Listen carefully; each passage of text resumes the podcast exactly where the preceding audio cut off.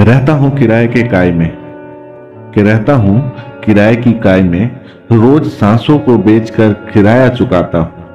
मेरी औकात है बस इतनी, जितनी बात मैं महलों मीनारों की कर जाता हूँ। जल जाएगी ये मेरी काया एक दिन, कि जल जाएगी ये मेरी काया एक दिन, फिर भी इसकी खूबसूरती पर इतराता हूँ मुझे पता है कि मैं खुद के सहारे शमशान तक भी नहीं जा सकूँगा।